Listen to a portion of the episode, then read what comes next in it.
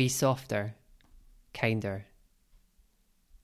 Recently, I've been thinking a lot about the terms success and failure, how we use them, what we apply them to.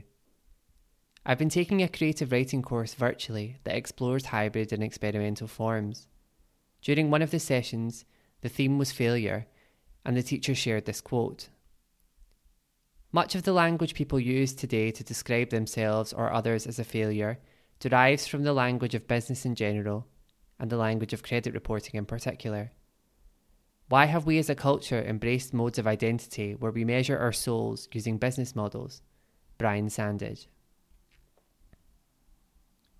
In the capitalist society in which we live, culturally and socially, we look predominantly at success as earning a lot of money, having a lot of material possessions, and gaining external validation, fame, notability. Under this framework, many people are destined to fail. Few people will be famous or climb to the top of their professions. Few will have enough financial means to enjoy a lot of the traditional markers of wealth. Even fewer will experience any semblance of wealth at all. This being true, it's no wonder that many people are miserable, feeling unfulfilled, feeling like they are failures. But I reject the idea that without those things, your life cannot be a success. I think that this is true while also not undermining the struggle that being financially unstable or in poverty has on the emotional and physical health of people living in those conditions. I believe that everyone should have the right to live with enough financial freedom to live their life with dignity. In a world where it's easy to feel that you don't have enough, or that you won't be a success until you have a lot more than you do currently, it's important to remember that a human life, in all of its complexity, mess, and beauty, is so much more than a cog in the capitalist machine. A quote from Jenny Odell's book, How to Do Nothing. The happiest, most fulfilled moments of my life have been when I was completely aware of being alive, with all the hope, pain, and sorrow that that entails for any mortal being. In those moments, the idea of success as a teleological goal would have made no sense. The moments were ends in themselves, not steps on a ladder. We cannot, as individuals, overthrow capitalism as an economic system, if only. But if we understand some of the ways in which it sets us up to fail, to make us unhappy, so that we try and buy our way out of it, then it makes it easier to reject them where we can. It makes it easier to choose differently. Some of you may already be resisting me here. I am aware that this sounds like a simple platitude, of which there are many in the zeitgeist of late. Doing the work. Love yourself. Be kind Know your worth. There is nothing innately wrong with these sentiments or the things they wish to accomplish. There's nothing wrong with using them either.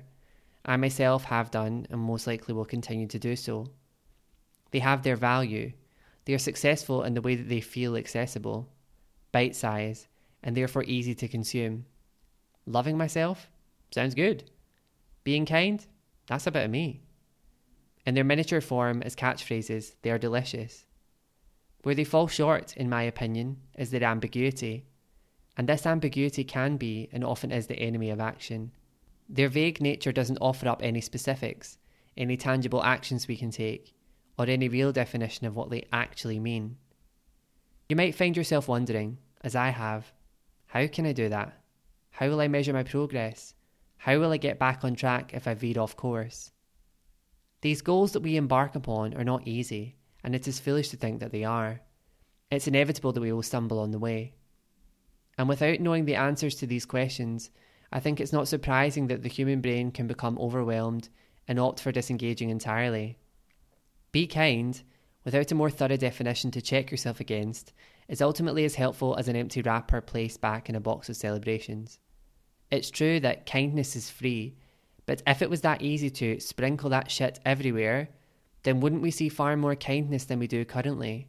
One of the first definitions of kindness that comes up on a Google search is Kindness is a type of behaviour marked by acts of generosity, consideration, or concern for others, without having an expectation of praise or reward.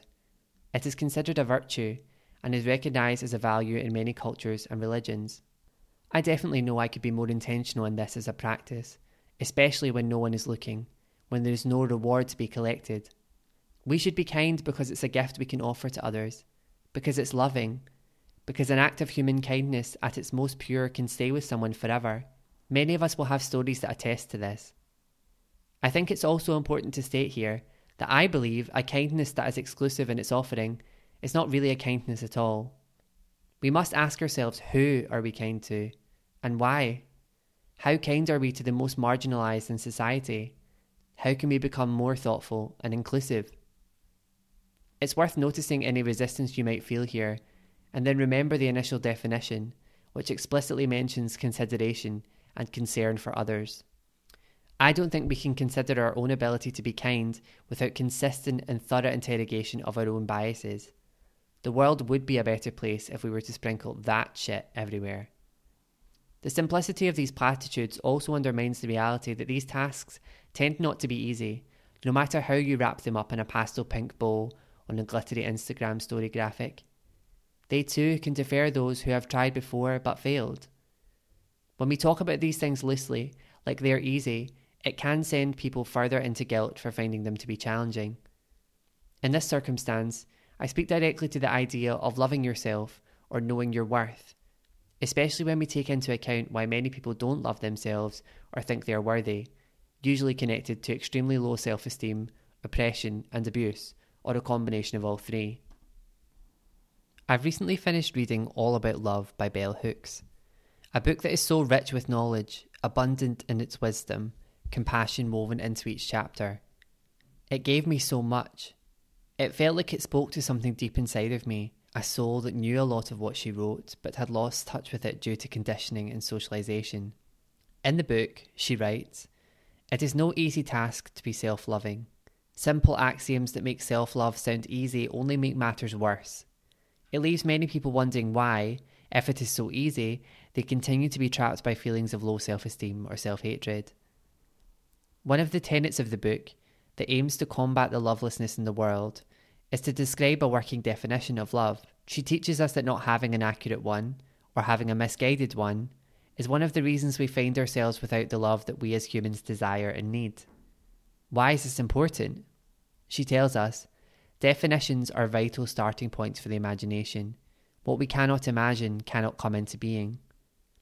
In the chapter Let Love Be In Me, using the definition of love to help cultivate love for the self, she writes when we see love as a combination of trust, commitment, care, respect, knowledge, and responsibility, we can work on developing these qualities, or, if they are already a part of who we are, we can learn to extend them to ourselves.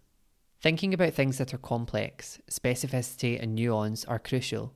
Without them, it is so much harder to see where you're falling short and how to do better. Naming and owning the specifics makes it simpler to make changes and grow. Later in the same chapter, she writes Living consciously means we think critically about ourselves and the world we live in. This feels especially pertinent in 2020, the year where a pandemic and uprising against white supremacy, racism, and police brutality has forced us all, especially white people, to confront the realities of the systems in our world which are violent and oppressive. Further, we have had to consider the ways in which we've been complicit in these systems, and we've all thought about the ways in which living under them has colonised our minds. This in turn has inspired in many a dedication to finding ways to show up, support, care for, and stand in solidarity with others whose humanity is not being respected by the systems of power that run the world. We hope that this commitment will be honoured as a lifelong one until we are all living in the better world, one that we have to believe is possible. In All About Love, Bell Hooks focuses critical thought to create a tangible definition of love in order to make it easier to cultivate it in our lives. And the same principle can and should be applied to success and failure. During the writing course, the tutor presented us with the task of redefining what success and failure means to us. I'll share with you my working definitions because in writing them I felt such relief. Reclaiming those words to mean something new, failure is far less scary and success is something I am able in small ways to achieve every day. Success. Success is when I'm making choices that are in line with my values, not based on others' opinions, societal or individual. Success is loving kindness to myself and others. Success is when I am grounded, centered, quiet, calm, compassionate. Successful moments are connected, truthful, and vulnerable. There's a lack of ego and an abundance of love. It's showing up for myself and others with integrity. Success defies the rules when the rules are oppressive. Failure. Failure is to be imperfect, which for a perfectionist like me could be considered a success. When things fail, it is often because they did not go as predicted. Failure is a closed door and a newly opened one simultaneously, even if you can't see it straight away. Sometimes that door slams in your face, and it hurts and leaves you feeling hopeless. But it also challenges you to be inventive, to think outside the box. Failure humbles the ego and forces you to rely on your truest self, to think about what you want, to not be complacent, to dream, to be in the moment, and from there, make a new plan, then take steps towards actualizing it. These definitions may not work for you, and that's okay because you get to make your own. We can view a lot of things that happen in different ways. Sometimes that change in perspective is enlightening or makes you feel like everything is going to be okay. After writing our own definitions, the next part of the session was to list them. In doing so, I realised that most of my successes and failures were connected. Some perceived failures were catalysts that led me to some of my biggest successes. Others were entirely inextricable from each other, ticking both boxes at once. This realization changed my mindset entirely, eased off some of my often debilitating perfectionism, as I realised that black and white thinking in regards to the success and failure dichotomy hadn't helped me at all. I suddenly saw that I could choose something else, and that when I did, it was liberating. Life is big and scary and confusing and overwhelming. I understand. Mary Oliver asks us, What is it you plan to do with your one wild and precious life? This can feel impossible to answer. There is so much unknown, great uncertainty. Traditional definitions of success have always felt terrifying, unattainable, and they also don't leave room for the unpredictable or the unexpected, which, as we all know, life cannot be lived without encountering. I want to be loving. I want to be brave and kind. I want to show up for myself and others. I want to fight for what I believe in. I want to live authentically for myself. I want to write and I want to create. I want connection. I want to help people. I want to live, work, and make choices in line with my values as best as I can.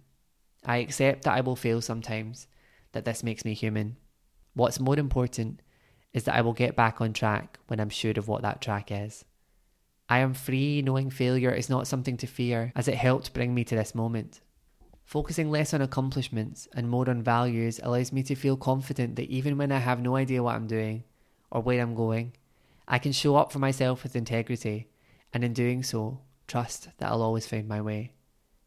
A quote from Mary Oliver's poem, Spring. You listen and you know you could live a better life than you do. Be softer, kinder, and maybe this year you will be able to do it.